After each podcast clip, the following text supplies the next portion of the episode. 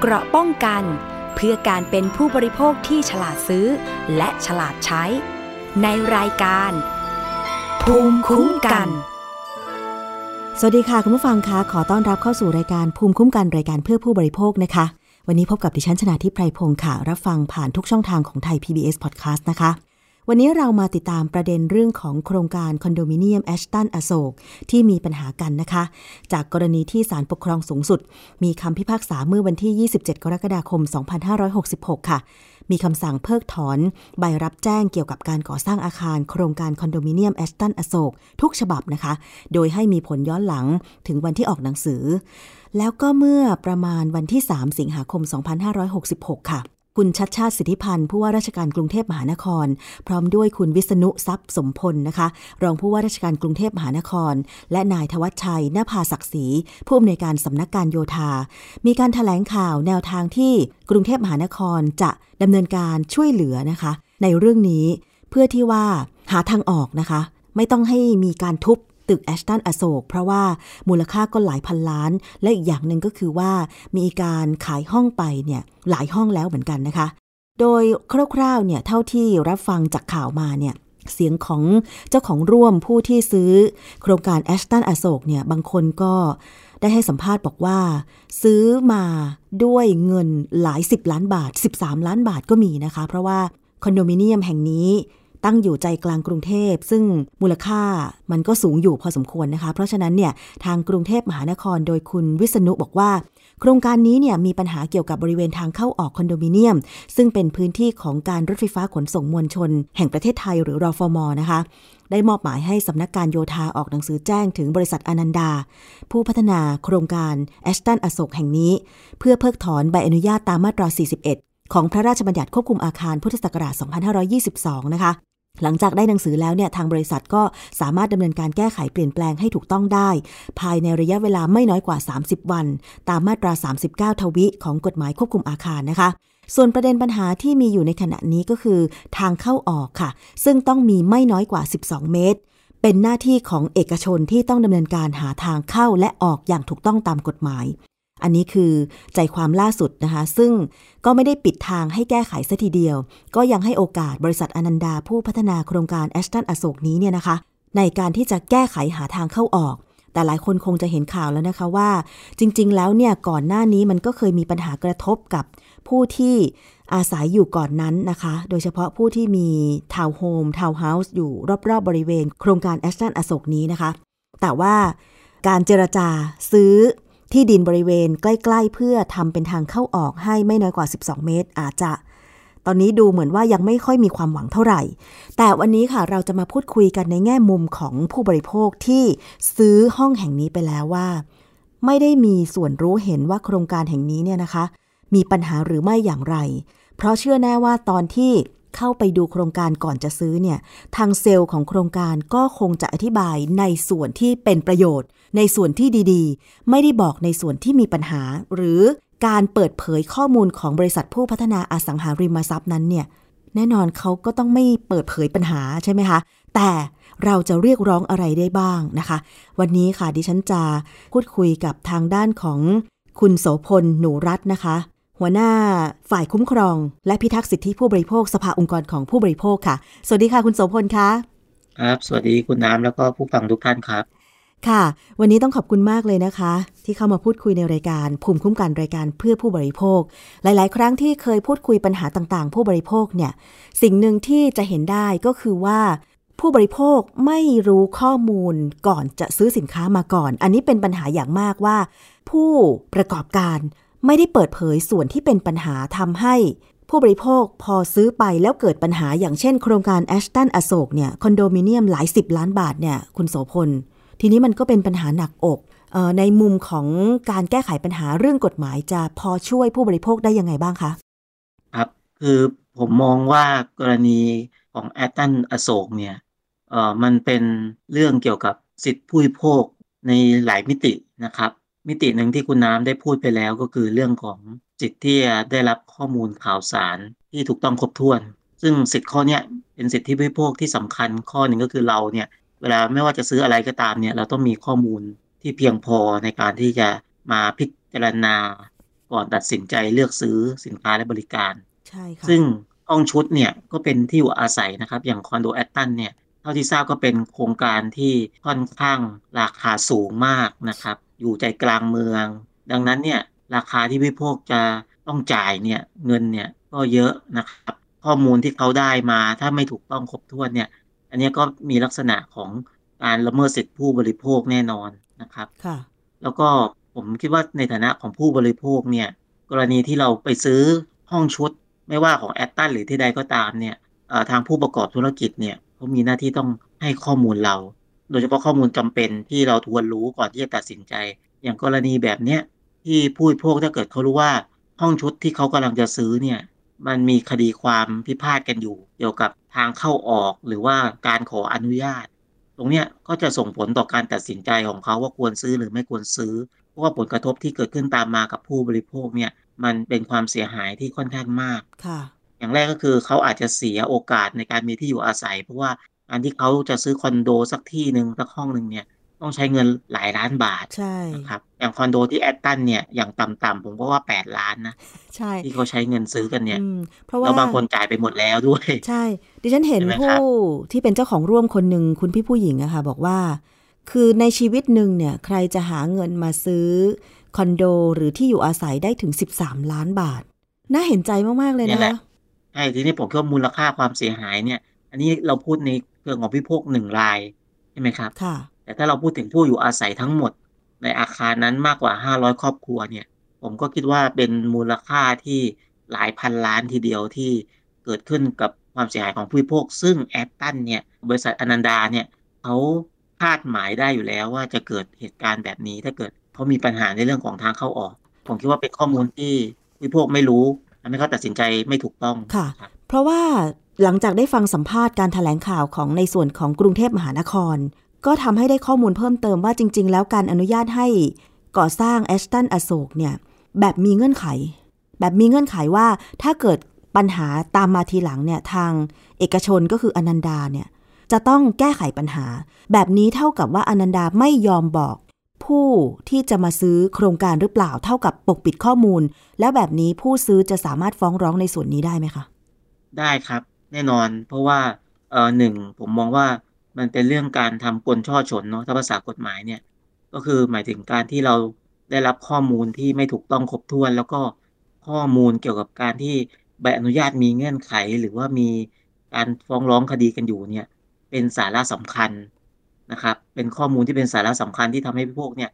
ตัดสินใจทำสัญญาหรือไม่ทำสัญญาซื้อค่ะห้องชุดนั้น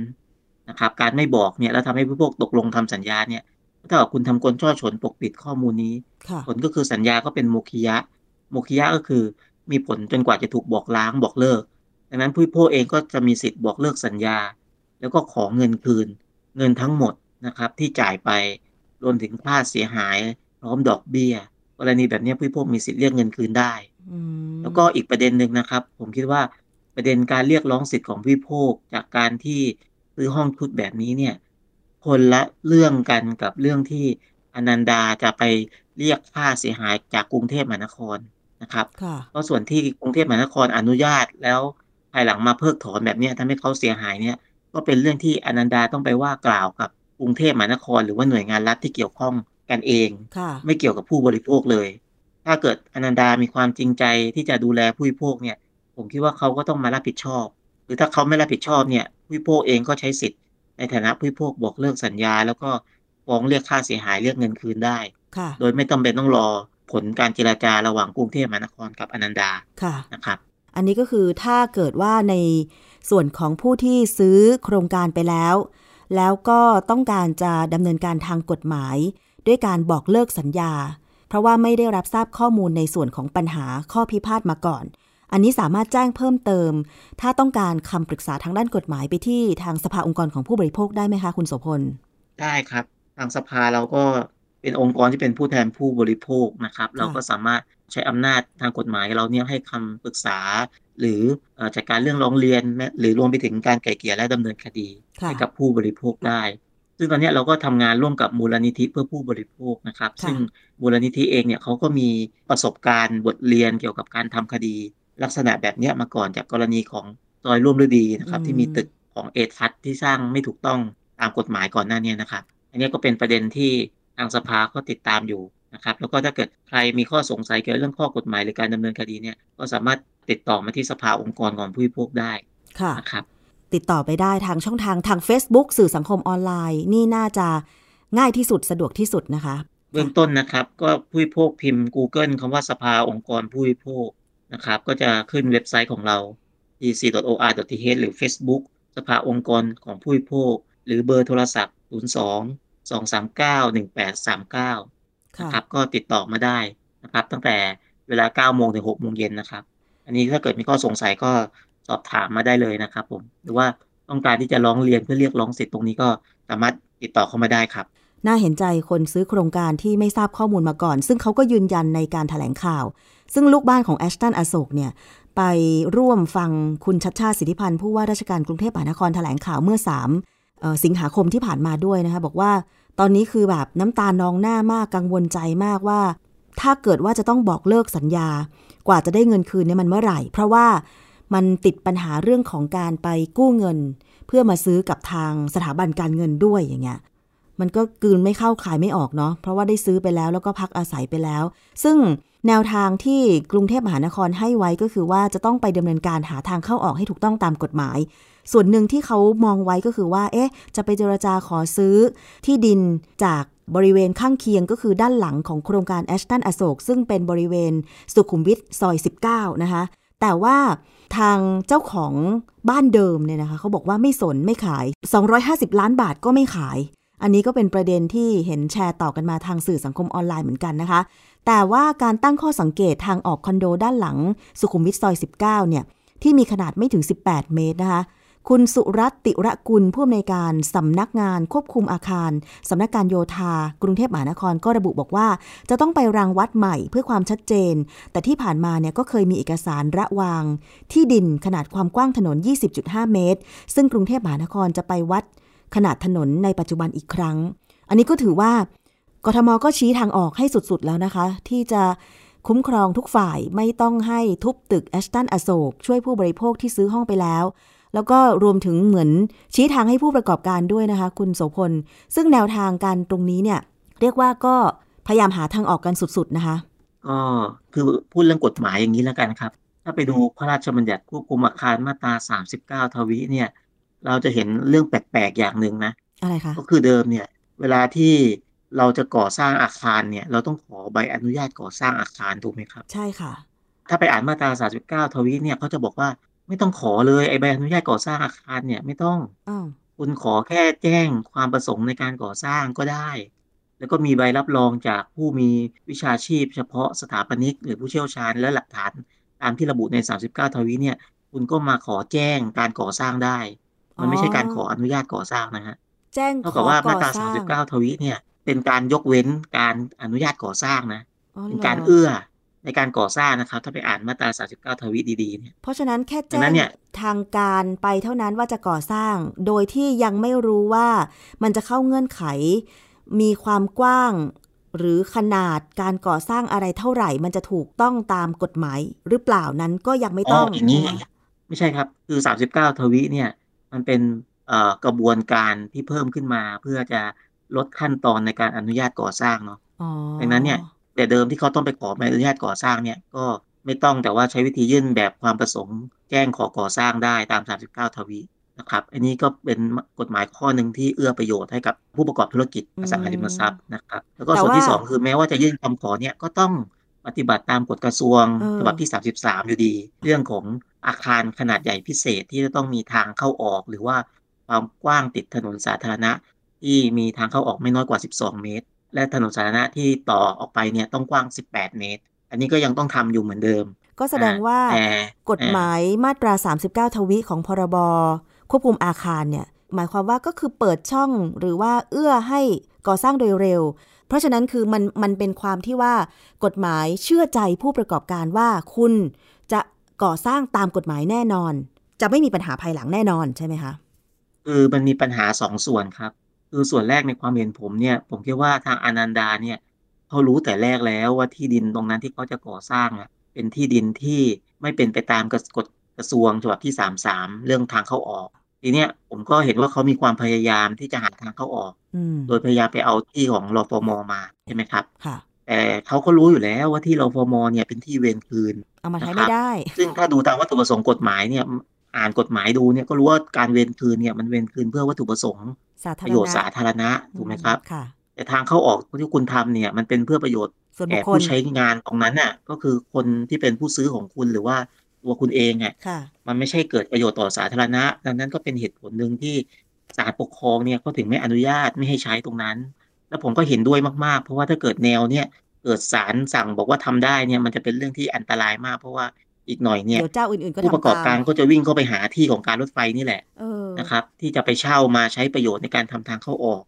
แล้วก็ใช่มาก่อสร้างตึกอาคารเต็มบ้านเต็มเมืองไปหมดใช่นะครับ ยิ่งอันเนี้ยที่ดินผมคิดว่า ใกล้อืมกับที่ดินของรัฐก็จะไม่ฟ้าถูกใช้ตามวัตถุประสงค์ที่ควรจะเป็น การตีครับความแล้วก็การที่ศาลมีคำสั่งแบบนี้ก็คือว่าถูกต้องที่สุดแล้วใช่ไหมคะตามตัวบทกฎหมายเลยนะคะใช่ครับ ถ้ามองเป็นเชิงบรรทัดฐานก็สำคัญครับเรื่องนี้ เพราะว่าถ้าเกิดบอกว่าถูกเนี่ย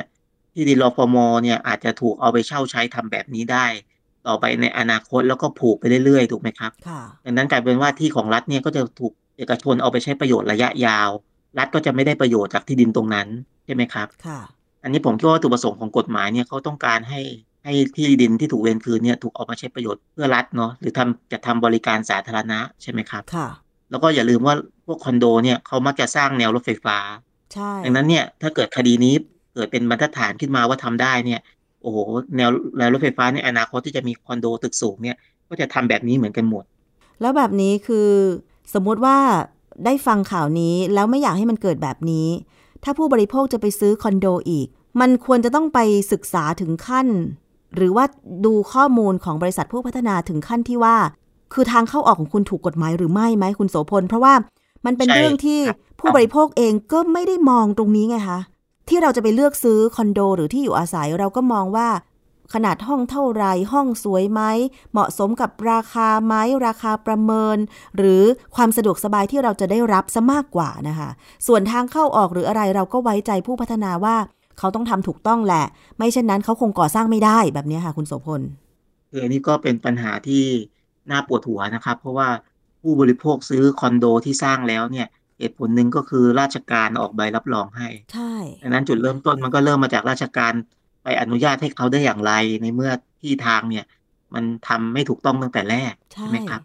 อ่าดังนั้นผู้บริโภคเองเนี่ยเรียกว่าเป็นปลายน้ำแล้วเราอะไปซื้อคอนโดก็คือหลังจากที่คอนโดมันเกิดการก่อสร้างการอนุญาตไปแล้วค่ะแล้วถ้ารัฐไม่อนุญาตเขาไม่สร้างเราก็จะไม่ซื้อใช่นะครับค่ะอันนั้นมันจะเป็นลูกโซ่กันมา ดังนั้นผมคิดว่าส่วนหนึ่งอะในเมื่อตอนเนี้ยเรายังไว้ใจ รัฐราชการไม่ได้ร้อยเปอร์เซ็นต้องพูดอย่างนี้เลยนะค่ะว่าการอนุญาตก่อสร้างอาจจะมีจุดที่ไม่ถูกต้องตามกฎหมายตามมาทีหลังค่ะอย่างเงี้ยดังนั้นการซื้อเรื่องพื้นฐานเลยเรื่องทางเข้าออกเนี่ย ถ้าเกิดถนนในซอยที่คุณเข้าอะค่ะมันกว้างไม่ถึง12เมตรเนี่ย อันเนี้ยผมแนะนำเลยว่าอย่าซื้อในเพราะว่ามีซโอกาสยมากที่จะเกิดมีการร้องเพราะว่าอะไรเพราะเจตนาของกฎหมายที่เขาให้ทำทางเข้าออก12เมตรเนี่ยค่ะ เขาคำนึงถึงเรื่องความปลอดภัยของผู้อยู่อาศัยในอาคารสูงนะครับเวลาเกิดถ้าเหเกิดตุเหฉุกตุอะไรเฉิขึ้นนมาเนี่ยรถพยาบาลรถดับเพลิงเอาเข้าออกไม่ได้เนี่ย ก็จะช่วยเหลือคนที่เกิดเกิดอุบัติเหตุ หรือว่าภัยต่างๆ ในอาคารสูงเนี่ยไม่ไม่ได้ทันอืมนะครับ อันนี้ก็คืออยากจะให้ทุกคนนะคะศึกษากฎหมายตรงนี้ไว้ด้วยเนาะเผื่อว่าสักวันหนึ่งจะไปเลือกซื้อคอนโดมิเนียม จริง ๆ แล้วบางคนนะคะที่เขาอาจจะเคยมีประสบการณ์ซื้อ ซื้อโครงการอสังหาริมทรัพย์อยู่แล้วเนี่ยก็คงพอทราบข้อมูล โดยเฉพาะคนที่อาจจะเป็นในหน้าขายอสังหาริมทรัพย์อย่างนี้ใช่ไหมคะ แต่ในส่วนของผู้ที่เป็นผู้บริโภคจะซื้อพักอาศัยจริง ๆ เนี่ย ต้องขอเรียนว่าอยากจะให้เอ่อปรึกษาเรื่องกฎหมายคือคือดีผมผมคิดว่ามันต้องมีเครื่องมือช่วยผู้บริโภคเนาะค่ะอตอนนี้พอเรารู้สึกรู้สึกว่าเรื่องทางเข้าออกเนี่ยเป็นสาระสำคัญของคนที่อยู่ในอาคารสูงเนี่ย แล้วมันเกิดคดีความอะไรแบบนี้ขึ้นมา แล้วก็แนวโน้มของการ ตรวจสอบของรัฐเนี่ยยังมีช่องว่างอยู่เนี่ย ผมคิดว่าอาจจะต้องพูดคุยกับหน่วยงานที่กำกับเรื่องมาตรฐานสัญญาเพิ่มเติมๆมเรื่องของการระบุข้อมูลอันจำเป็นตรงเนี้ยค่ะลงไปในสัญญาตั้งแต่แรกเริ่มให้ผู้บริโภคทราบอ๋อออย่างเงี้ยก็เป็นการการันตีดีไหมดีไหมครับดีน้าเห็นดีด้วยไหมอันนี้เห็นด้วยว่าค่ะเออบอกว่าเนี่ยทางเข้าออกของเราเนี่ยในสัญญาที่เราซื้อห้องชุดเนี่ยมันเป็นคอนโดที่มีขนาดทางเข้าออกกว้างกว่า 12 เมตร หรือขนาดเท่าไหร่เนี่ยก็ระบุมาเลยอืมอย่างเงี้ยแต่ ถ้าเกิดไม่เป็นไปตามนี้เนี่ยอย่างน้อยเราก็เอาตรงเนี้ยไปฟ้องเรื่องผิดสัญญาได้โดยง่ายค่ะ ซึ่งถ้าโครงใช่ไหมกาครับรอย่างมันก็สร้างความเชื่อมั่นให้เราด้วย ใช่ ถ้าโครงการอสังหาริมทรัพย์ไหนจะทำแบบที่คุณโสพลแนะนำก็จะดีไม่น้อยเป็นการที่สร้างความมั่นใจให้ผู้ที่จะซื้อ ว่าถ้าคุณมาซื้อโครงการของเรา ไม่เกิดปัญหาภายหลังแน่นอน ไม่ว่าจะเป็นทางเข้าออกหรือตัวอาคารนะคะ อ่า หรือว่าผมเห็นว่ามีผู้ประกอบการบางเจ้าเนี่ยก็เริ่มที่จะ มีเทคนิคการตลาดแบบนี้นะครับค่ะที่บอกว่าถ้าเกิดซื้อคอนโดแล้วเนี่ย มีเหตุที่เขาถูกเพิกถอนใบอนุญาตหรือว่าใบแจ้งคำขอเนี่ย ใช้ที่ใช้ที่เนี่ยเขาจะคืนเงินเต็มจำนวน อ่า อันนี้ผมว่าเป็นการเรียกว่ากลไกการตลาดที่เขาทำโฆษณาแบบเนี้ยก็สร้างความเชื่อมั่นให้ผู้บริโภคได้มากอืมนะครับใช่เพราะว่าทุกวันนี้คนก็เริ่มเกิดความระแวงต่อบรรดาคอนโดที่ก่อสร้างใน เรียกว่าในซอยในซอยแคบๆในอะไรอย่างเงี้ย ซึ่ก็งอาจจริงจะมีความกังวลว่าซื้อไปแล้วจะโดนเพิกถอนหรือเปล่า เป็นเรื่องใหญ่มาก ซึ่งเท่าที่ทางผู้ว่าชัดชาติแถลงมาเนี่ยนะคะ บอกว่าตอนนี้เนี่ยโครงการภาพรวมคอนโดมิเนียมในกรุงเทพมหานครเนี่ยมีมากกว่า 1,000 แห่ง ส่วนใหญ่ก็ไม่มีปัญหา แต่ว่าพอมันเกิดปัญหาอย่างแอสตันอโศกเนี่ยเป็นโครงการมูลค่า 6,000 ล้านกว่าบาทนะ ขนาดใหญ่มาก ใจกลางเมือง แล้วตอนโฆษณาขายเนี่ยโอ้โหดิฉันเห็นแล้วแบบราคาไม่ธรรมดา อย่างเราเราๆคงไม่กล้าไปซื้อ แบบเนี้ย ซึ่งหลายคนที่ไปซื้อเนี่ย มันไม่ได้มีแค่คนไทยไงมีคนต่างชาติด้วยนะใช่ครับ ก็อันนี้คนที่เขาเรียกว่าต้องบอกว่าคดีเนี้ยเป็นคดีแรกที่คนเข้าอยู่อาศัยไปหลายปีแล้วค่ะแล้วศาลเนี่ยเพิ่งมีคำสั่งเกี่ยวกับการเพิกถอน หรือว่าเอ่อให้แก้ไขเปลี่ยนแปลงใบคำขอใช่ไหมครับค่ะใช่ดังนั้นเนี่ยผมคิดว่าในอนาคตจริงๆเนี่ย เรื่องที่รัฐควรจะทำคือเวลามีกรณีแบบเนี้ยต้องมีคำสั่งห้ามใช้อาคารหรือว่าห้ามก่อสร้างค่ะชั่วคราวไปก่อน เพราะว่าที่ผ่านมาเนี่ยเข้าใจว่าคดีเนี่ยมันเกิดขึ้นตั้งแต่ก่อนหน้านั้น ถ้าเกิดมีคำสั่งบางอย่างออกมาตั้งแต่แรกเนี่ยอย่างน้อยคนก็จะไม่ไม่ไปซื้อไม่ไปใช้อาคารนั้นก็ลดความเสียหายได้มากใช่แต่เนี่ยคือพอเกิดเหตุแล้วดันปล่อยให้ขายได้ คนก็เข้ามาอยู่โดยไม่รู้เรื่อง เนี่ยแล้วอยู่ไปอยู่มาสุดท้ายก็ผิด อย่างเงี้ยผมคิดว่ามัน มันเป็นเรื่องที่แบบรัฐเองก็มีส่วนที่ต้องรับผิดชอบเหมือนกัน ค่ะครับทั้งสำนักการโยธากรุงเทพไหมคะ แล้วก็ในส่วนของรอฟอมด้วย ใช่ คือรพมเนี่ยตอนนี้เขาพยายามจะออกมาบอกว่าเขาเนี่ย เป็นคนแค่ให้เช่าที่ใช่ไหมครับค่ะให้เช่าพื้นที่ใช้แต่สอยอย่างเงี้ย แต่เขาก็น่าจะทราบจุดประสงค์ของการเช่าอยู่แล้ว ใช่ครับ ใช่ คือคือมันมองได้สองมุมนะครับ ถ้าเกิดมองว่าปกติที่ของรฟมให้เช่าได้ไหมได้ วัตถุประสงค์ของเอ่อรฟมตามกฎหมายเนี่ยเขาสามารถเอาที่ให้เช่าเพื่อ ประโยชน์ในทางการค้าของรฟมอะได้ค่ะ แต่ว่า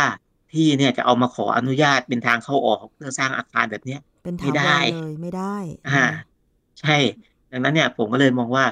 เอ่อถ้ารฟมทราบแต่แรกอย่างที่คุณน้ำบอกอะค่ะว่าเขาเอาที่สุดเอาที่เนี่ย เพื่อเช่าไปใช้ประโยชน์ในทางอะไรกันแน่เนี่ยอือฮึมีการระบุอย่างชัดเจนเนี่ยรพมเองก็มีส่วนที่ต้องรับผิดด้วย เพราะว่าตรงนี้เนี่ย เท่าที่ฟังข่าวมาแล้วก็ ทางลูกบ้านเองออกมาให้ข่าวเนี่ย คือเหมือนทุกฝ่ายเนี่ยไม่ให้ข้อมูลข้อเท็จจริงเลยใช่ไหมคะต้องการจะขายต้องการจะขายอย่างเดียว ผู้พัฒนาเองเขาก็ทราบอยู่แล้วอะเพราะว่าอนันดานี่อยู่ในวงการอสังหามาหลายสิบปีอะแล้วมีโครงการคอนโดมิเนียม เยอะแยะมากมายเลยหลายระดับมากแถวแถวรามคำแหงก็มีนะ แต่ว่าไม่ได้ชื่อแอชตันใช่ไหมคะ คือประสบการณ์การ การทำงานด้านอสังหาริมทรัพย์เนี่ยไม่น้อยแน่นอน แต่น่าจะเป็นสิ่งที่รู้อยู่แก่ใจแล้วพยายาม พยายามที่จะแบบหาทางออก คิดว่ามันทำได้หรืออะไรก็ตาม อันนี้ไม่รู้เหมือนกันนะ แต่ว่าคิดเอาเองว่าโหคนมีประสบการณ์ขนาดนี้แล้ว ขายโครงการไปแล้วผู้บริโภคจะต้องมา รับกรรม นอนทุกคืนไม่มีความสุข คนที่มีปัญหาเรื่องอสังหาริมทรัพย์เนี่ย มันไม่ใช่ว่าเขาจะปล่อยวางได้นะ คุณโสพลว่าไหมใช่ครับ แล้วก็ผมคิดว่าจุดตัดเรื่องนี้เลยเนี่ย มันเกิดขึ้นจากตอนที่ทางอนันดาเขากำลังจะไปเช่าที่รฟมเขาก็มีความกังวลว่าทำได้ไม่ได้ใช่ไหมครับเขาก็มีหนังสือสอบถามไปที่โยธาธิการ ซึ่งผมว่าตรงนี้แหละสำคัญการให้ความเห็นทางกฎหมายของโยธานี่แหละค่ะที่เป็นตัวชี้ว่าทำได้หรือไม่ได้ คือตอนนั้นถ้าเกิดโยธาเขาบอกมาเลยว่าที่รฟมเนี่ยต่อให้เช่าเนี่ยก็เอามาขออนุญาตไม่ได้อย่างเงี้ยขัดต่อกฎกระทรวงมาตราเอ้ยฉบับที่สามสามเนี่ยข้อสองเนี่ย คือถ้าชัดตั้งแต่ตอนนั้นเนี่ยผมว่าจบแล้วเนี่ยผมก็เลยคิดว่าผลส่วนหนึ่งก็เริ่มมาจากตอนที่หน่วยงานรับเขาเขาให้ความเห็นทางกฎหมายตรงนี้แหละว่าทำได้นี่แหละอือฮึทำให้เส้นทางมันเกิดขึ้นต่อมาก็คือเกิดการออกใบใบเอ่อรับรอง การแจ้ง แจ้งความประสงค์ก่อสร้างเนี่ยนะครับเนี่ยผมว่ามันเกี่ยวข้องกันหมดเลยค่ะ ซึ่งล่าสุดเห็นบอกว่าทางนิติบุคคลของโครงการแอชตันอโศกเนี่ยนะคะ ออกมาให้ข่าวบอกว่าเตรียมฟ้องร้องเรียกค่าเสียหายบริษัทเจ้าของโครงการ กว่า 5,000 ล้านบาท พ่วงฟ้องฐานทอดทิ้งลูกบ้านด้วยนะคะ อ่าครับ แล้วก็มีมุมน่าสนใจครับว่าเคสแบบเนี้ยจะเข้าข่ายช่อโกงหรือเปล่าอ๋อทางคดีอาญาค่ะเพราะว่าความผิดฐานช่อโกงเนี่ย มันเป็นการกระทำที่บอกว่ามีผู้ใดเนี่ยปกปิดข้อความจริงซึ่งควรบอกให้แจ้งค่ะและการปกปิดนั้นเนี่ยนำมาซึ่งการได้ประโยชน์ในทางทรัพย์สิน หรือประโยชน์อื่นใด ทีเนี้ยมุมของ กรณีเนี่ยก็ตั้งคำถามเหมือนกันว่า การที่อนันดาไม่แจ้งข้อมูลแบบเนี้ยจะเข้าข่ายการปกปิดข้อความจริงที่ควรบอกให้แจ้งไหมแล้วได้ประโยชน์ก็คือการขายห้องชุดไปเนี่ยแก่ผู้บริโภคเนี่ย มันก็จะดูเรื่องของเจตนาแล้วแหละว่าอืมสุจริตไม่สุจริตยังไงตรงนี้ใช่นะครับ ซึ่งก็อาจจะผิดฐานช่อโกงก็ได้นะครับโหรือไม่ผิดก็ได้อันเนี้ยผมก็ตั้งข้อสังเกตไว้ ซึ่งถ้ามองเจตนา ก็ต้องไปว่ากันแหละว่า เอ๊ะ การปล่อยให้ขายโครงการก่อสร้างจนแล้วเสร็จมีผู้ซื้อเข้าพักอาศัย หลายห้อง แล้วก็มารู้ทีหลังว่าทางเข้าออกไม่เป็นไปตามกฎหมาย จนกระทั่งมีคำพิพากษาของศาลปกครองว่า ให้เพิกถอนใบอนุญาตก่อสร้างอย่างเงี้ย ลูกบ้านบางคนครับบอกว่า นอนไม่หลับเหม่อลอยมาสามวันแล้ว แล้วก็แบบตอนนี้คือไม่รู้จะทำยังไงเนี่ย มันสร้างความเสียหายทางจิตใจด้วยเหมือนกันนะคะคุณโสพล ใช่ครับ อันนี้ก็เป็นค่าเสียหายที่เรียกได้นะครับ ที่เรียกได้ด้วยเหรอคะ ใช่ครับ ความเสียหายทางจิตใจก็เป็นค่าเสียหายที่มีกฎหมายรองรับให้เรียกได้ อืมเพียงแต่ว่าเราอาจจะต้องหาแพทย์ทางด้านเกี่ยวกับการรักษาโรคทางอาการทางจิตอะครับค่ะ โรคประสาทอย่างเงี้ยนะครับ ที่เราคิดว่าเราต้องแบบมีความเครียดสะสม ต้องทานยาต้องไปหาหมอต้องอะไรต่างๆ เนี่ยเอ่อแล้วก็ทำให้เราไม่สามารถใช้ชีวิตได้ตามปกติเนี่ย อันนี้ก็เป็นความเสียหายที่เรียกได้ค่ะ นะครับ แล้วก็อีกประเด็นหนึ่งที่ผมกังวลมากก็คือตามมาตรา 41 ที่ท่านผู้ว่ากทมบอก ว่าออกคำสั่งให้เขาไปแก้ไขภายใน 30 วันเนี่ยค่ะยังไงคะประเด็นคือ 30 วันมันไม่จบนะฮะเพราะว่าเออกฎหมายเนี่ย ดันเขียนว่าอาจขยายเวลาได้ตามที่เห็นสมควรอ๋อใช่ใช่ค่ะ ดังนั้นเนี่ย ผมก็คิดว่าทางกรุงเทพมหานครเองเนี่ย ก็ไม่ควรจะให้เรื่องเนี้ยยืดเยื้อไปเรื่อยๆควรจะต้องรีบกำหนดอ่าเวลาด้วย เรียกว่าช่ไมให้คะกรอบเวลาที่ชัดเจนว่าถ้าเกิดภายใน อ่า30วัน45วันเนี่ย ท่านไม่สามารถแก้ไข หาทางเข้าออกได้ที่อ่าทางเข้าออกได้เนี่ย ตามที่กฎหมายระบุเนี่ย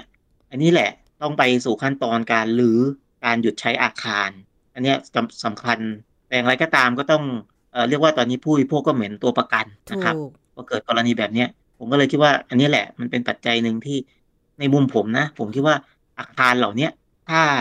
ทำไม่ถูกตั้งแต่แรกเนี่ย ก็ไม่ควรให้ก่อสร้างคือผมไม่ได้มองแค่มิติเรื่องทางเข้าออกนะครับค่ะผมมองว่าผลกระทบจากการก่อสร้างอาคารสูงขนาดใหญ่พิเศษเนี่ย มันมีผลกระทบเชิงสิ่งแวดล้อมด้วยใช่นะครับคนเพราะว่าที่ส่วนหนึ่งอยู่ที่คนรอบๆฟ้องศาลปกครองมาก่ก็อนมาจากเรื่องนี้ เพราะว่าคนที่เป็นเจ้าของบ้าน รอบๆที่มีประเด็นข่าวว่า 250 ล้านบาทก็ไม่ยอมขายบ้านเพราะรวยอยู่แล้ว คือน่าจะมีการไปเจรจาขอซื้อเพื่อทำทางเข้าออกหรือเปล่าไม่แน่ใจนะคะ ตอนเนี้ยถึงแม้ว่าลูกบ้านแอชตันจะ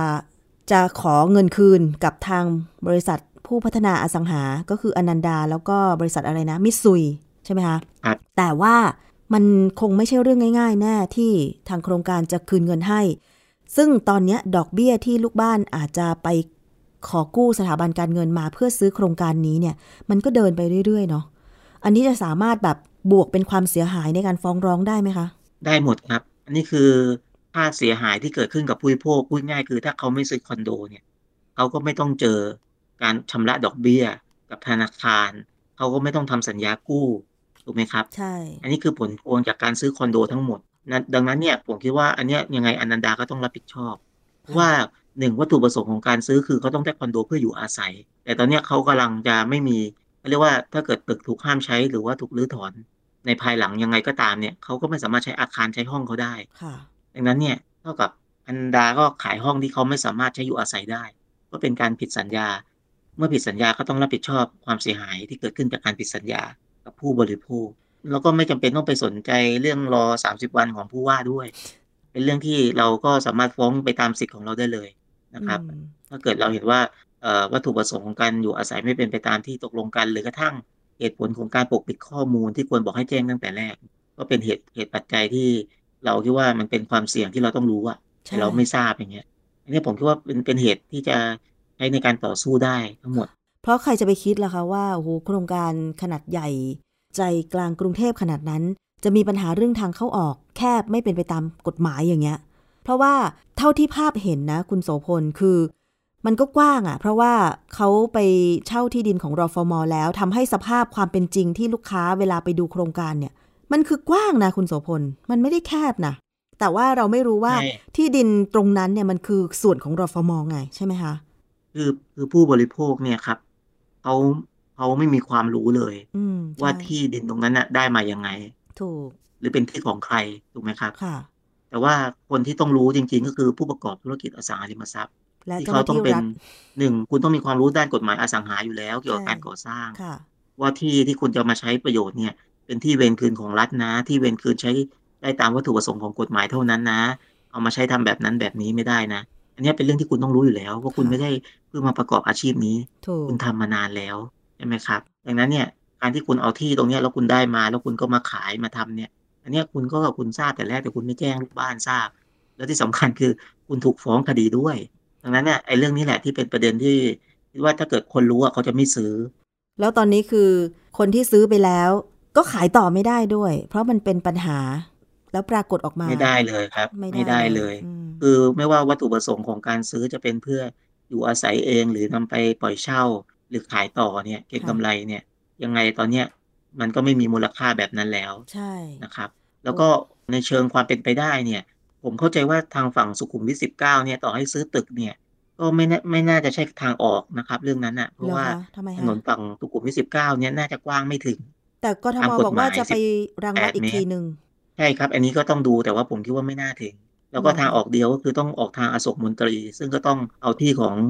เอ่อมูลนิธิมูลที่สยามใช่ไหมฮะสมาคมสยามกับใช่เอ่อฝั่งข้างเทอร์มินอล21ตรงนั้นนะครับ แต่ว่าต้องดูว่าเขาจะยอมให้หรือเปล่า เพราะว่าตอนนี้ มูลค่าก็คงจะสูงมาก แล้วก็เจ้าของที่เขาก็อาจจะไม่เห็นถึงความจำเป็นที่จะต้องขาย อันนี้ก็ต้องเป็นเรื่องต่อรองกันค่ะแต่ผมคิดว่าถ้าไปทางฝั่งนู้นจะเสี่ยง เพราะว่าคุณก็ต้องไปวัดอีกว่าแล้วถนนมันได้หรือเปล่าถนนสาธารณะน่ะ โอ้แล้วตรอกซอกซอยในกรุงเทพก็ไม่ค่อยกว้างเท่าไหร่อยู่แล้วนะคะใช่ครับ แล้วก็จริง ๆ ตอนนี้ที่สภาเราทำงานเนี่ย จริง ๆ แอตตันเนี่ยถือว่าเป็นหนึ่งกรณีนะครับค่ะเพราะว่าเอ่อนอกจากของกรณีแอชตันอโศกเนี่ยมีหลายชุมชนที่มาร้องเรียนที่สภา ในกรณีคล้าย ๆ กันก็คือมีความพยายามสร้างตึกสูงในซอยแคบอืมที่มีความกว้างไม่ถึง 12 เมตร อันเนี้ยเดี๋ยวสภาเองก็จะที่ว่าบทเรียนจากของคดีเนี้ยน่าจะช่วยให้ผู้ประกอบการหลายเจ้าเนี่ยเขาตระหนักมากขึ้นระวังมากขึ้น แล้วก็ในเคสที่กำลังจะก่อสร้างเนี่ยผมคิดว่าก็เป็นโอกาสให้เขาได้ทบทวนโอ้นะครับใช่ว่าผลกระทบที่ตามมาเนี่ยจะเป็นยังไง ถ้าเกิดเขา ฝ่าฝืนที่จะทำค่ะ พูดถึงเรื่องการก่อสร้างตึกสูงอย่างคอนโดมิเนียม ซึ่งเป็นตึกที่พักอาศัยแล้วก็ต้องอยู่ภายใต้กฎหมายหลายฉบับเนี่ยนะคะ ตอนนี้เนี่ยในกรุงเทพเท่าที่ดิฉัน ขับรถผ่านตรอกซอกซอยต่างๆ มันมีหลายจุดมากนะคุณโสพลเพิ่งตั้งข้อสังเกตเมื่อคุณโสพลพูดถึง อย่างเช่น ซอยพระราม 97 ที่ไปทะลุออก ตรงโรงพยาบาล โรงพยาบาลศูนย์แพทย์อ่าพัฒนา อ่าอ่า คือคืออาจจะต้องดูว่าอะฝั่งนั้นอะ ฝั่งที่คุณน้ำผ่านเนี่ยก็อาจจะแคบก็จริงเนาะแต่ต้องดูว่าทิศอื่นทิศเหนือทิศใต้ตะวันออกตะวันตกเนี่ยเขาอาจจะมีถนนที่กว้าง 12 เมตรก็ได้ ที่มีทางออกไปสู่ถนนสาธารณะ 18 เมตรเดี๋ยวเนี่ยเราก็อาจจะยังฟันธงไม่ได้ต้องดูว่าทุกทิศของเขาเนี่ยมีเขตที่ติดถนนหรือเปล่า คือตรงนั้นเนี่ยสามารถเข้าออกได้ 3 ทางหนึ่งก็คือซอยถนนเรียบด่วนรามอินทราอนารงค์อะนะคะ แล้วก็พระราม97หนึ่งทางที่จะผ่านโรงเรียนนานาชาติญี่ปุ่น แล้วอีกทางหนึ่งคือ เข้าทางถนนรัชดาพิเศษกแล้วก็ตัดอ้อมอืมมา คือมันจะนับจากทางไหนล่ะ ถ้านับจากรัชดา มันกว้าง แต่ถ้านับจากพระราม97 มันไม่น่าจะกว้างเท่าไหร่ เพราะว่าดิฉันเคยผ่านอยู่มันแคบ ซอยอ่านี่แหละ ทะลุเรียบด่วนก็คือไม่กว้างอะค่ะ แคบ ใช่ ถึงถึงได้บอกว่าต้องดู เพราะว่ากฎหมายใช้คำว่าทิศใดทิศหนึ่งอื มมีทางเข้าออก 12 เมตร ติดถนนสาธารณะ 18 เมตร ดังนั้นต่อให้ทิศที่คุณน้ำใช้รถวิ่งผ่านแคบก็จริง แต่ว่าเขามีอีกด้านหนึ่งที่มีทางเข้าออกตามกฎหมายเนี่ยก็ก็ถือว่าทำถูกต้องอ๋อครับถ้าต่อไปจะซื้อคอนโดมิเนียม หรือที่อยู่อาศัยก็ต้องดูทิศทางเข้าออกว่าเป็นไปตามกฎหมายด้วยไหมใช่ไหมถึงขั้นต้องเอาใช่เพราะว่าตอนเนี้ยตลับคเมอนตรโดไปวัไม่ดค่อยไหมติดถนนแล้วแหละ คอนโดจะอยู่ในซอยเสมอ ใช่ ตอนเนี้ยยิ่งค่ะคนที่ซื้อในกรุงเทพมหานคร หรือว่าเขตปริมณฑลเนี่ยส่วนใหญ่คอนโดจะอยู่ในซอยนะครับหนึ่งเราก็ต้องดูว่าอ่าถนนสาธารณะของคอนโดเราเนี่ยคือเส้นไหนบ้างก็อย่างของแอตตันอโศกเนี่ยมีสองฝั่งถูกไหมครับใช่อยู่ที่สิบเก้ากับค่ะอโศกมนตรีอย่างเงี้ยอะยกตัวอย่างเนี้ยก็ต้องดูว่าอะถนนซอยที่ติดอโศกมนตรีเข้าไปสู่คอนโดเนี่ยเขากว้างสิบสองเมตรไหมอ่าอย่างเงี้ยถ้าเกิดไม่มีตรงไหนติดเลยเนี่ย คือหมายถึงว่าทางเนี่ยมันต้องสิบสองเมตรตลอดตลอดแนวตลอดนะแนวค่ะ ไม่ใช่แค่ทางเข้าสิบสองแล้วข้างในแปดนี่ไม่ได้นะไม่ได้ ต้องขนาดนั้นเลยนะคะ เพราะฉะนั้นเนี่ยถือเป็นข้อคิดข้อเตือนใจจากกรณีแอชตันอโศกเลยนะคะว่า ทางเข้าออกของโครงการคอนโดมิเนียม ในกรุงเทพมหานครหรือที่ไหนก็ตามตามกฎหมายเนี่ยจะต้องมีทางเข้าออกที่ติดคอนโดไม่น้อยกว่า 12 เมตรใช่ไหมคะ แล้วติดถนนใหญ่ใช่แล้วก็18 เมตร แล้วก็อีกประเด็นหนึ่งอันนี้ผมให้เป็นความรู้ กับผู้บริโภคแล้วกันครับ กฎหมายเนี่ยใช้คำว่าเขตทางเนาะหมายถึงว่าไอ้ทางเข้าออกเนี่ย อ่า ที่เนี่ยกฎหมายบอกว่าเวลาวัด 12 เมตร เนี่ย หลายคนอาจจะไม่ทราบนะครับ ตามความเข้าใจของคุณน้ำเนี่ย 12 เมตร เนี่ย มันต้องวัดจากขอบถนนที่รถวิ่งถูกไหมฮะ ถูกค่ะ ถูจากกทางเส้นอ่าจากฝั่งหนึ่งไปอีกฝั่งหนึ่งถูกไหมครับ ถูกค่ะ อ่า แต่ว่ากฎหมายกฎกระทรวงนิยามเขตทางเนี่ย มันประหลาด ยังไงคะ มันให้ไปถึงไปถึงรั้วกำแพง หรือกระถางต้นไม้ หรือคูน้ำที่ขยายออกไปด้วย ทั้งที่บริเวณตรงนั้นน่ะ ไม่สาเรามารถไม่ได้สัญจรได้ ไม่สามารถใช้ประโยชน์ทางเข้าออกได้นึกออกไหมฮะอ๋ออ่าแต่เขาบอกว่าให้นับตรงนั้นน่ะ รวมไปด้วยถึงนับ12เมตร ซึ่งเรารู้สึกว่า อันเนี้ยแหละสภาพยายามพิจารณาประเด็นนี้อยู่ว่าเออไอการมันควรจะเป็นถนนนิยามเขตทางจแบบริงเนี้ยๆมันควรจะเป็นแค่พื้นที่ถนนที่รถวิ่งเข้าออกรถดับเพลิงวิ่งเข้าออกหรือเปล่า ค่ะ มันถ้าเกิดไม่คุณใช่ไปนับเผื่ตอรงนั้นน่ะทางเท้าหรือโอ้โหขอบทางถึงรั้วของอีกฝั่งหนึ่งว่างั้นเถอะใช่ไหมคะใช่ครับ เพราะว่าถ้าคุณไปนับตรงนั้นเนี่ยแสดงว่าถนนจริง ๆ ของคุณอะไม่อาจถึจะงแค่แน่นอนแปดเมตร หรือสิบเมตร เท่านั้นเอง อ่า อันนี้ก็เป็นอีกปัญหาหนึ่งนะฮะที่สภาคิดว่ามันเป็นเชิงนโยบายที่อาจจะต้องไปคุยกับหน่วยงานให้แก้กติกาตรงเนี้ยให้มันต้องค่ะ ซึ่งเดี๋ยวเราจะติดตามความคืบหน้ากันต่อนะคะ กรณีคอนโดมิเนียมแอชตันอโศกที่มีปัญหาข้อพิพาทถูกฟ้องร้อง แล้วก็ต้องไปแก้ไขปัญหาเรื่องทางเข้าออกเนี่ยจะเป็นอย่างไร แต่สิ่งหนึ่งก็คือเห็นใจผู้บริโภค เจ้าของร่วมที่ไปซื้อโครงการนี้อย่างมาก ๆ เลยนะคะ เขาให้เวลาผู้ประกอบการประมาณ 7 วันเขาบอกอย่างนั้นนะคะ ว่ามาคุยกันเกี่ยวกับเรื่องการชดเชยเยียวยา ซึ่งถ้าไม่เป็นไปตามที่ เขาเรียกร้องเนี่ยก็อาจจะต้องมีการฟ้องร้องมูลค่าหลายพันล้านบาท ถือเป็นอุทาหรณ์นะคะให้หลาย ๆ ฝ่าย โดยเฉพาะในมุมของผู้บริโภคอย่างเรา ๆ นะคะ วันนี้ต้องขอบคุณคุณโสพลค่ะ มีอะไรจะฝากไว้เกี่ยวกับทั้งกรณีนี้และอื่น ๆ อีกไหมคะ ก็ฝากผู้บริโภคว่าในการเข้าเข้าทำสัญญานะครับ ไม่ว่าจะเป็นการซื้อที่อยู่อาศัยหรือว่าซื้อรถยนต์หรือว่าปัจจัยอะไรต่าง ๆ ที่มีราคานะครับ เราควรจะศึกษาข้อมูลแล้วก็ ติดตามข่าวสารนะครับ เพราะว่าทุกวันนี้การละเมิดสิทธิผู้บริโภคเนี่ยเกิดขึ้นตลอดเวลาแล้วก็เอ่อเรียกว่าทุกวันนี้สินค้าหรือบริการที่เราบริโภคเนี่ยมันมีความสลับซับซ้อนมากนะครับค่ะดังนั้นถ้าเกิดยังไม่แน่ใจหรือว่าสงสัยว่าสัญญาเอาเปรียบไหมหรือว่าอย่างกรณีซื้อคอนโดแล้ว สงสัยว่ามีการก่อสร้างถูกต้องไหมได้รับอนุญาตถูกต้องไหมเนี่ยก็ควรจะมีการตรวจสอบ หรือว่ามาขอคำปรึกษาได้ที่สภาองค์กรของผู้บริโภคครับค่ะ เอาละค่ะ วันนี้ขอบคุณคุณโสพลหนูรัตน์นะคะ หัวหน้าฝ่ายคุ้มครองและพิทักษ์สิทธิผู้บริโภค สภาองค์กรของผู้บริโภคมาก ๆ ค่ะ เดี๋ยวเรามาตามความคืบหน้ากันต่อนะคะ ครับผมค่ะสวัสดีครับ ขอบพระคุณค่ะ สวัสดีค่ะ เกราะป้องกัน เพื่อการเป็นผู้บริโภคที่ฉลาดซื้อ และฉลาดใช้ ในรายการ ภูมิคุ้มกันเอาละค่ะคุณผู้ฟังคะ เราไปเข้าสู่ช่วงคิดก่อนเชื่อ ดิฉันคุยกับดรแก้วกังสดานนภัย นักพิษวิทยาและนักวิจัยเกี่ยวกับประเด็น สินค้าหรืออาหารใกล้ ๆ ตัว ติดตามรับฟังกันค่ะ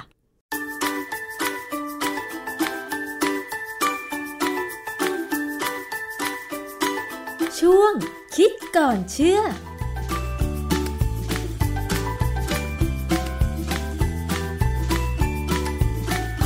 พบกันในช่วงคิดก่อนเชื่อกับ ดรแก้วกังสดานนภัย นักพิษวิทยากับดิฉันชนะทิพไพรพงศ์ค่ะ วันนี้เรามาคุยเกี่ยวกับเรื่องของน้ำมันนวดแก้ปวดเมื่อยกันดีกว่าค่ะ เป็นสิ่งที่หลายคนใช้ ทั้งนักกีฬา ทั้งคนสูงอายุ ตอนนี้ดิฉันก็เห็นคนหนุ่มสาวใช้เยอะเพราะว่าบางทีนั่งทำงานนานๆ ก็ปวดเมื่อยได้เหมือนกันนะคะ ทีนี้เราเคยทราบกันหรือเปล่าว่า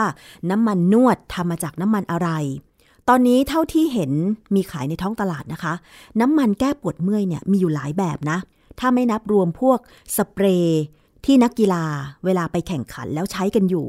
มันเป็นสเปรย์ที่ใช้ฉีดพ่นแล้วแก้อาการ กล้ามเนื้อของนักกีฬาได้นะคะ แต่ถ้าเป็นชนิดน้ำมันนวดเนี่ยนะคะ ดิฉันเคยใช้ เพราะว่าเวลาตัวเองไปนวดแผนไทยเนี่ยหมอนวดก็จะใช้ใช่ไหมคะ แล้วก็จะมีน้ำมันนวดบางชนิดค่ะ ที่เคยใช้แล้วมันรู้สึกว่า แสบผิวเคยเป็นไหมคะ เหมือนลักษณะมีเข็มแทงเบา รู้เลยว่าใช้น้ำมันนวดแบบนี้ไม่ได้อีกต่อไป วันนี้เรามาคุยเกี่ยวกับเรื่องของน้ำมันนวดกันดีกว่าค่ะ มันมีงานวิจัยอะไรเกี่ยวกับน้ำมันนวดบ้างนะคะ อาจารย์แก้วคะ หลายคนใช้น้ำมันแก้ปวดเมื่อย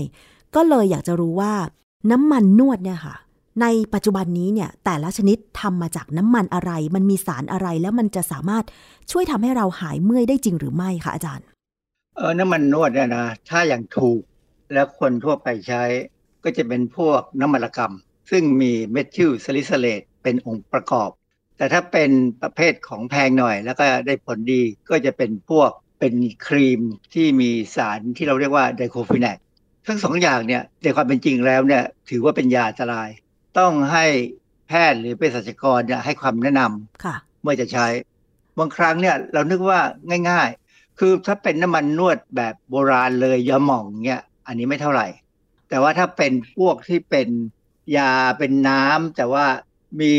ความแรงอะคือความแรงเนี่ยมันขึ้นกับปริมาณหรือเปอร์เซ็นต์ของเมทิลซาลิไซเลตค่ะผมมีประสบการณ์ ซึ่งอยากมาเล่าให้ฟัง เพราะว่าเราก็นึกว่าเวลาเราเมื่อยนิดๆหน่อยๆเนี่ยก็หยิบน้ำมันนวดมาทาโดยไม่ดูฉลากพอไม่ดูฉลากเนี่ยทาเข้าไปแล้วปรากฏว่าทาไปสามสี่จุดที่น่องเนี่ย มันทำให้เจ็บนะ คือมันเหมือนเข็มแทงเนี่ยอย่างที่คุณพูดเนี่ยค่ะมันยาวเป็นอาทิตย์อะอืมรู้ค่ะสึกเจ็บอยู่อย่างนั้นอะอาจารย์น้ำมันนวดที่อาจารย์พูดว่ามันแรงนี่ก็คือ เหมือนกับว่า พอทาไปปุ๊บมันร้อนเป็นเวลานานอย่างนี้หรือเปล่า ดิฉันเคยเป็น มันไม่เชิงร้อน มันไม่ใช่ร้อนนะมันทำให้เราเจ็บ คือหลักการของน้ำมันนวดเนี่ยที่จะช่วยให้เราหายปวดเนี่ยก็คือทำให้เราร้อน แล้วก็บริเวณที่ทาเนี่ยพอร้อนแล้วเนี่ยก็หมายความว่าจะมีเลือดวิ่งมามากขึ้นอ๋อเลือดเนี่ยจะวิ่งมาเพื่อที่จะมาเอาสารที่ทำให้เจ็บ คือกรดแลคติก ซึ่งเกิดขึ้นระหว่างการออกกำลังกาย แต่ว่ามีออกซิเจนในเลือดเนี่ยไม่พอ มันเลยกลายเป็นมีการเผาผลาญพลังงานออกมาในรูปกรดแลคติก ซึ่งทำให้เจ็บอ๋อพอเราเลือดเราวิ่งมามากขึ้น เอาออกซิเจนมามากขึ้นกรดแลคติกก็ถูกพาไปทำลายทิ้งในค่ะร่างกายเรา อ๋อนะฮะอันนี้ก็คือหลักการของการใช้น้ำมันนวดบริเวณที่ปวดเมื่อยทำให้ช่วยให้เลือดไหลเวียนมาตรงจุดที่มีกรดแลคติกออกมามากเนี่ยทำให้พากรดนั้นหายไปทำให้เราหายปวดเมื่อยนั่นเองใช่ไหมคะอาจารย์ใช่ครับ คือน้ำมันนวดเนี่ยนอกจากที่จะมีเมทิลซาลิไซเลตแล้วเนี่ยอาจจะเป็นบางชนิดที่เขาใช้แคปไซซินหรือสารสกัดจากพริก อันนี้ก็ได้ ใช่ดิฉันเคยใช้น้ำมันนวดที่มีสารสกัดของพริก ใช้ไปแล้วมันก็แสบ มันร้อนมากอาจารย์ใช้ครั้งเดียวเลิกเลย ร้อนผมก็ไม่ใช้ผมใช้ไม่ไหว คือมันขึ้นอยู่กับว่ายี่ห้อนะ ถ้าเป็นของต่างประเทศเนี่ยบางทีเขาผสมนู่นผสมนี่เขาเรียก formulation เนี่ย มันก็ทำให้เบาบางแต่ได้ผลค่ะแต่ของบ้านเราเนี่ยที่มีทำในเมืองไทยขายเนี่ยสูตรเขายังไม่ค่อยดีค่ะ ผมได้มาฟรีเนี่ยใช้ได้แป๊บหนึ่งก็ต้องหยุดใช้เพราะว่ามันแสบมาก คือมันมีวิธีการทำอะซึ่งอันนี้เขาเป็นสูตรลับอือของฮึแต่ละบริษัทนะ อาจารย์คะถามว่าน้ำมันที่เขาใช้มาทำที่อาจารย์บอกว่าเป็นน้ำมันระกำเนี่ยเขาใช้แต่น้ำมันระกำอย่างเดียวเหรอ ดิฉันเคยเห็นมีพวกที่เป็นโอทอปอะค่ะ ใช้น้ำมันอย่างอื่นมาทำด้วยนะ อันนี้มันจะมีเมทิลซาลิไซลิกไหมคะเออแล้วแต่เขาจะใส่ไหม ถ้าเป็นของโบราณเนี่ยก็จะใส่พวกพิมเสนพวกอะไรต่ออะไรหลายอย่างนะกลิ่นมันออกมา อันนั้นอาจจะสบายขึ้น แล้วผมค่อนข้างจะชอบของโบราณมากกว่านะแต่ว่าพอเราได้ของที่เป็นน้ำมันมาแล้ว มันเป็นของฟรีอะก็ลองเอามาใช้ดู บางยี่ห้อเนี่ยเขาก็มีเปอร์เซ็นต์ของเมทิลซาลิซาเลตเนี่ยต่ำไม่มาก ก็ใช้ได้สบายหน่อย แต่ปรากฏว่าขวดที่ผมใช้เนี่ยมี 33เปอร์เซ็นต์แล้วทำไมเมทิลซาลิไซเลตนี่ถึงมีผลกระทบกับผู้ใช้คะอาจารย์เออมันก็มีลักษณะการทำให้เกิดอาการร้อนนะนะแต่ว่าถ้ามากเกินไปเนี่ยความร้อนมันจะเปลี่ยนไปเป็นความ เรียกว่าเกิดอาการแพ้เกิดอาการแบบชนิดที่ว่า เราระคายเคืองอะอ๋อมันก็เข็มแทงเบาคือมันไม่ได้ร้ายแรงมาก แต่มันทำให้เรารู้สึกไม่สบายนะฮะดังนั้นเนี่ย เวลาจะใช้ยาพวกเนี้ยต้องอ่านฉลากก่อนว่าเขาให้ใช้ยังไงใช้ขนาดไหน เพราะว่าผมไปดูข้อมูลมาเนี่ยปรากฏว่ามีข่าวในต่างประเทศเนี่ยพบว่ามีนักกีฬาที่ใช้แล้วเสียชีวิต ซึ่ง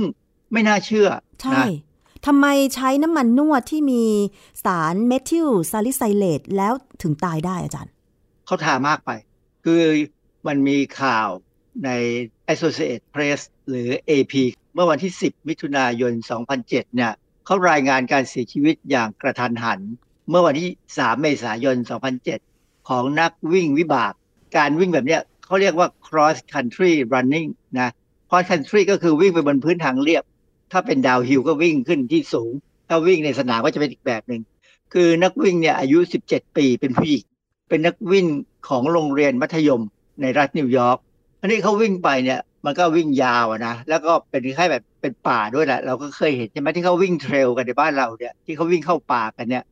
เออวิ่งไปวิ่งไปเขาก็เกิดปวดกล้ามเนื้อ เขาเลยใช้ยาแก้ปวดเนี่ย ซึ่งเป็นเมทิลซาลิซิเลตเนี่ย ทาไปวิ่งไปทาไปวิ่งไปทาไป ทามากเกินไปโดยไม่ตั้งใจ ปรากฏว่าเสียชีวิตอะส่งไปโรงพยาบาลแล้วเสียชีวิต ทางแพทย์ที่ทำหน้าที่ชันสูตรศพเนี่ยใช้เวลาสอบสวนประมาณ 2 เดือน ก็พบว่าเด็กคนนี้ตายเพราะว่าร่างกายของเธอเนี่ยดูดซึมเมทิลซาลิซิเลตในระดับสูงอ๋อจากครีมนวดสำหรับนักกีฬา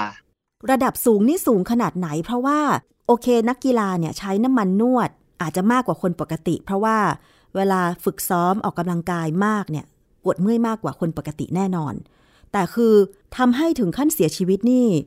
ต้องใช้เป็นประจำแบบทุกวันวันละกี่ชั่วโมง หรือใช้มันมากในปริมาณขนาดไหนคะอาจารย์ คือในข่าวเนี่ยเขาไม่ได้บอกว่ายาตัวเนี้ยเขาใช้ในรูปของน้ำมันหรือสเปรย์นะเราอาจจะสังเกตว่าเวลานักมวยจะต่อยมวยเนี่ยเขาก็จะมีน้ำมันทาใช่ไหมใช่ น้ำมันมวยซึ่งนั่นแหละผมก็เข้าใจว่ามันเป็นเมทิลซาลิซิเลตด้วยทีนี้ เขาทากันเยิ้มเลยนะ ซึ่งผมไม่แน่ใจเหมือนกันว่าเขาเสี่ยงกันแค่ไหน เขาต้องดูความจริงเขาต้องดูเป็น คือถ้าเป็นในหลักของวิทยาศาสตร์การกีฬาเนี่ย นักวิทยาศาสตร์การกีฬาที่เขาจะช่วยนวดให้นักกีฬาเนี่ยเขาจะรู้ว่าควรจะทำยังไง เพราะเขาเรียนเรื่องนี้มาค่ะนะแต่ว่าตามค่ายมวยเนี่ยผมไม่แน่ใจว่าเขามีนักวิทยาศาสตร์การกีฬาช่วยไหมหรือเขาอาจจะใช้แบบก็พี่เลี้ยงธรรมดาใครก็ได้เป็นพี่เลี้ยงแล้วก็ทาให้ผมเห็นเขาทาเนี่ยแรกๆที่ทาเนี่ยมันคงชา เพราะฉะนั้นเขาถึงขึ้นไปต่อยมวยได้แบบสบายใช่ไหมค่ะถูกเตะก็ไม่เจ็บ แต่หลังจากลงมาแล้วเนี่ยพวกนี้คงเจ็บมากเลย อาจารย์แล้วสารเมทิลซาลิไซเลตนี่ มันสามารถดูดซึมได้มากขนาดไหน ขึ้นอยู่กับการเขาเรียกว่า formulate คือการปรุงขึ้นมาให้เป็นน้ำมัน คือถ้ามีตัวน้ำมันที่ดีเนี่ย มันจะพาเข้าไปในเลือดได้เร็ว ขึ้นกับยี่ห้อค่ะขึ้นกับราคาก่อนอื่นเนี่ยมันมีเรื่องหนึ่งที่น่าสนใจ คือเดิมเนี่ยเราเรียกว่าน้ำมันระกำใช่ไหมค่ะ คือน้ำมันระกำจริง ๆ ที่ใช้ในการนวดเนี่ยไม่ได้มาจากต้นระกำที่เรากินผลนะค่ะ คือจะมาจากต้นไม้เฉพาะต้นชื่อ Winter Green Oil เขาใช้คำว่าต้นน้ำมันระกำซึ่งถ้าเราไปดูรูปใน Google เนี่ยนะเราจะเห็นเลยเป็นต้นไม้ที่เป็นลักษณะออกรูปเหมือนต้นเบอร์รี่อะแต่ว่าตัวใบเนี่ยเขาเอามาสกัดน้ำมันระกำได้ ซึ่งถ้าสกัดออกมาแล้วเนี่ย จะมีเมทิลซาลิซิเลต98%ค่ะเพราะฉะนั้นสูงมากใครก็ตามที่ใช้น้ำมันระกำและได้เป็นได้มาจากเมืองนอกเนี่ยนะ ซึ่งมีขายออนไลน์ด้วยตอนเนี้ยจะเจอว่ามีเมทิลซาลิซิเลตสูง มีบทความหนึ่งตีพิมพ์ในวารสาร Journal of Emergency Medicine ในปี 2007 ตัวบทความเนี่ย ถ้าแปลง่ายๆเนี่ยเขาบอกว่า เป็นต้นไม้ที่ต่างไปจากต้นระกำต้นระกำเนี่ย เป็นต้นพวกปาล์มค่ะนะ แล้วก็คงอยู่ตามที่พวกชายเลนค่ะใช่ไหมฮะ ในเมืองไทยมีการปลูกต้นไม้ ต้นน้ำมันระกำไหมคะอาจารย์ ผมไม่ค่อยแน่ใจนะ ผมคิดว่าคงมีบ้างแหละ เพราะว่ามันจะเป็นต้นพวกกลุ่มเบอร์รี่ ซึ่งมีลูกแดงๆ คงมีการเอามาใช้บ้างแต่เรา ผมไม่เคยเห็นตัวนี้นะเห็นแต่รูปเฉยๆที่อยู่ใน Google เนี่ยนะค่ะได้ได้น้ำมันระกำซึ่งมีความเข้มข้นของเมทิลซาลิซิเลตสูงมาก มีบทความหนึ่งในวารสาร Journal of Emergency Medicine ปี 2007 เนี่ยแปลชื่อง่ายๆว่าการสัมผัสเมทิลซาลิซิเลตในเด็กวัยหัดเดินค่ะปรากฏว่าเขาก็ให้ข้อมูลไว้เยอะพอสมควรนะครับยาวมาก เหตุผลก็คือว่าเขาต้องการที่จะให้ผู้ปกครองเนี่ยรู้ว่าการใช้น้ำมันระกำในเด็กเนี่ยอันตรายนะอย่าประเมินความเป็นพิษของมันว่ามันอุ้ยเป็นน้ำมันที่ใช้มาตั้งนานแล้ว ไม่น่าจะมีปัญหา แต่ว่าเน้นมากเลยเรื่องการอัญฉลากค่ะ ในบทความเนี่ยถ้ามีการทบทวนวรรณกรรมทางการแพทย์ที่ครอบคลุมเกี่ยวกับพิษของเมทิลซาลิซิเลตแล้วเขาก็ดูข้อมูลที่เกี่ยวกับของสมาคมทางด้านพิษวิทยาของอเมริกาเนี่ยเขาบอกว่าเมทิลซาลิซิเลตเนี่ยถูกใช้บ่อยในเด็ก แล้วก็พบว่ามีรายงานความเป็นพิษในระดับที่ก่ออันตรายถึงชีวิตด้วยค่ะอาจารย์คะในรายงานฉบับนี้เขาให้ข้อมูลเพิ่มเติมไหมคะว่า ถูกใช้ในเด็ก โดยทางไหน เช่น การกินเป็นยาหรือว่าการนวดจากน้ำมันนวดอะคะอาจารย์โดยหลักการคงนวดแหละ เพราะว่าเราเราไม่ได้ให้ยาไอ้น้ำมันระกำนี่ไม่ใช่ยาสำหรับกินอะเป็นยาสำหรับใช้ภายนอกอะนะค่ะคงทาเวลาเด็กหกล้มอะไรเงี้ยปรากฏว่าเขาบอกว่าน้ำมันระกำประมาณ1ช้อนชาหรือ5มิลลิลิตรเนี่ยทำให้เด็กตายได้นะ ถ้าใช้มากๆแล้วนวดอะอย่างที่บอกแล้วว่าถ้าเป็นของฝรั่งเนี่ยเขามีเมทิลซาลิซิเลตสูงมากเกือบร้อยเปอร์เซ็นต์อะอือฮึในน้ำมันเนี่ยนะ อาจารย์แล้วถ้าเกิดว่าใช้น้ำมัน นวดน้ำมันระกำที่มีเมทิลซาลิไซเลตถ้ามากอย่างเงี้ย พอซึมเข้าไปในผิวหนังแล้วเนี่ย มันจะไปทำยังไงจนกระทั่งมนุษย์เสียชีวิตได้คะอาจารย์เอออันนี้เขาไม่ได้อธิบายหลักการโดยตรง เพราะว่ามันคงมีผลกับระบบของการไหลเวียนของโลหิตแน่อืมๆเป็นตัวที่ทำให้ร้อนค่ะนะเลือดคงวิ่งมา แล้วเด็กนี่คงมีปัญหา ก็เหมือนอย่างที่นักวิ่ง เด็กสาวนักวิ่งที่ตายนั่นนะเขาก็ไม่ได้ให้รายละเอียดว่าตายกันแต่พอเขาผ่าศพดูแล้วเนี่ยเขาสามารถตรวจได้ว่าในที่ยังค้างอยู่ในร่างกายเนี่ยเขาบอกมันสูงมากสูงจนเกินกว่าที่มนุษย์จะรับได้ ก็คือหมายความว่าพอผ่าศพของเด็กที่เสียชีวิตเมื่อปี 2007 ดู มีเมทิลซาลิไซเลตในเลือดของเธอในปริมาณที่สูงมากกว่าปกติใช่ไหมคะอาจารย์ มันจะตกค้างตามเลือดแล้วก็ตามกล้ามเนื้ออ๋อนะคือ ปกติยาพวกเนี้ยสุดท้ายเนี่ยก็ต้องถูกขับทิ้งที่ตับหรือไตค่ะซึ่งถ้ามากเกินไปเนี่ยอวัยวะภายในพวกเนี้ยก็อาจจะทนไม่ไหวค่ะ เพราะฉะนั้นอาจารย์ช่วยให้คำแนะนำหน่อยถ้า ผู้ที่จะใช้น้ำมันนวด น้ำมันระกำที่มีสารเมทิลซาลิไซเลตมาใช้ไม่ว่าจะเป็นคนทั่วไปหรือนักกีฬา หรือแม้แต่หมอนวด นักวิทยาศาสตร์ หรือนักกายภาพบำบัดอย่างเงี้ยค่ะอาจารย์เขาควรจะใช้ยังไงคืออันที่หนึ่งเนี่ย อ่านฉลากก่อนเลยว่าเขาให้ใช้ยังไงนะใช้น้อยๆ หรือใช้มากๆ แต่คงไม่มีมากคงต้องบอกว่าทาบางๆมากกว่านะฮะคือแต่แล้วพอใช้แล้วเนี่ยให้สังเกตอาการที่เป็นผลข้างเคียงว่า มีผิวระคายเคืองไหมมีแสบแดงไหมมีอาการชา หรือปวดคล้ายกับมีเข็มทิ่มตามผิวหนังไหมหรือบางคนเนี่ยอาจจะเกิดลมพิษ ถ้าเกิดลมพิษหายใจลำบาก น่าจะบวมริมฝีปากบวมพวกนี้อันตรายแล้วล่ะค่ะต้องอาจจะต้องไปหาหมอเลยอ๋อนะฮะเพราะฉะนั้นเนี่ย เวลาใช้เนี่ยให้ลองใช้ทีละน้อยค่ะ พยายามอยากจะหายปวดเมื่อยอย่างรวดเร็วนะความจริงถ้าเป็นนักกีฬาที่แท้จริงเนี่ยเขาจะไม่ใช้น้ำมันพวกนี้หรอกเขาประคบร้อนประคบเย็นค่ะ มีวิธีประคบซึ่งอันนั้นอาจจะเป็นวิธีที่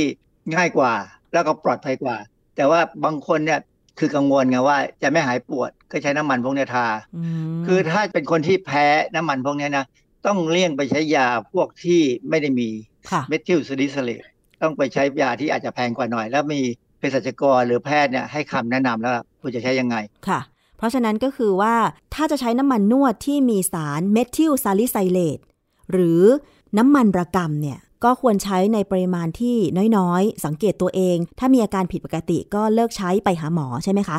แต่ถ้าใครอาจจะมีงบประมาณสูงกว่าหน่อย ก็อาจจะต้องไปเลือกใช้ น้ำมันนวดหรือครีมนวดคลายปวดเมื่อยที่ไม่มีสารเมทิลซาลิไซเลตใช่ไหมคะ ควรจะเป็นอะไรดีอาจารย์ ก็พวกยานวดที่มีสารที่เป็นสารหลักเนี่ยคือพวกไดโครฟินแนกบอกว่าไดโครฟินแนกเนี่ยเกษตรกรก็จะรู้แหละว่าค่ะจะเป็นยายี่ห้อไหน มันจะมีชื่อที่เป็นชื่อการค้าเนี่ยซึ่งแล้วแต่ว่าเป็นยี่ห้อที่ดีไหมถ้าดีมากก็แพงมาก มีน้อยก็อาจจะแพงน้อยกว่า ประเด็นที่น่าสนใจคืออย่างเช่นกรณีนักฟุตบอลเวลาจะเราจะสังเกตว่า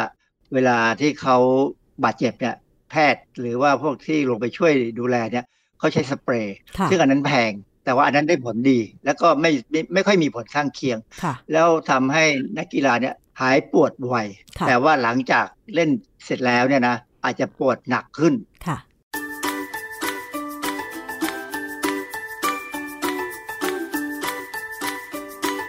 ช่วงคิดก่อนเชื่อ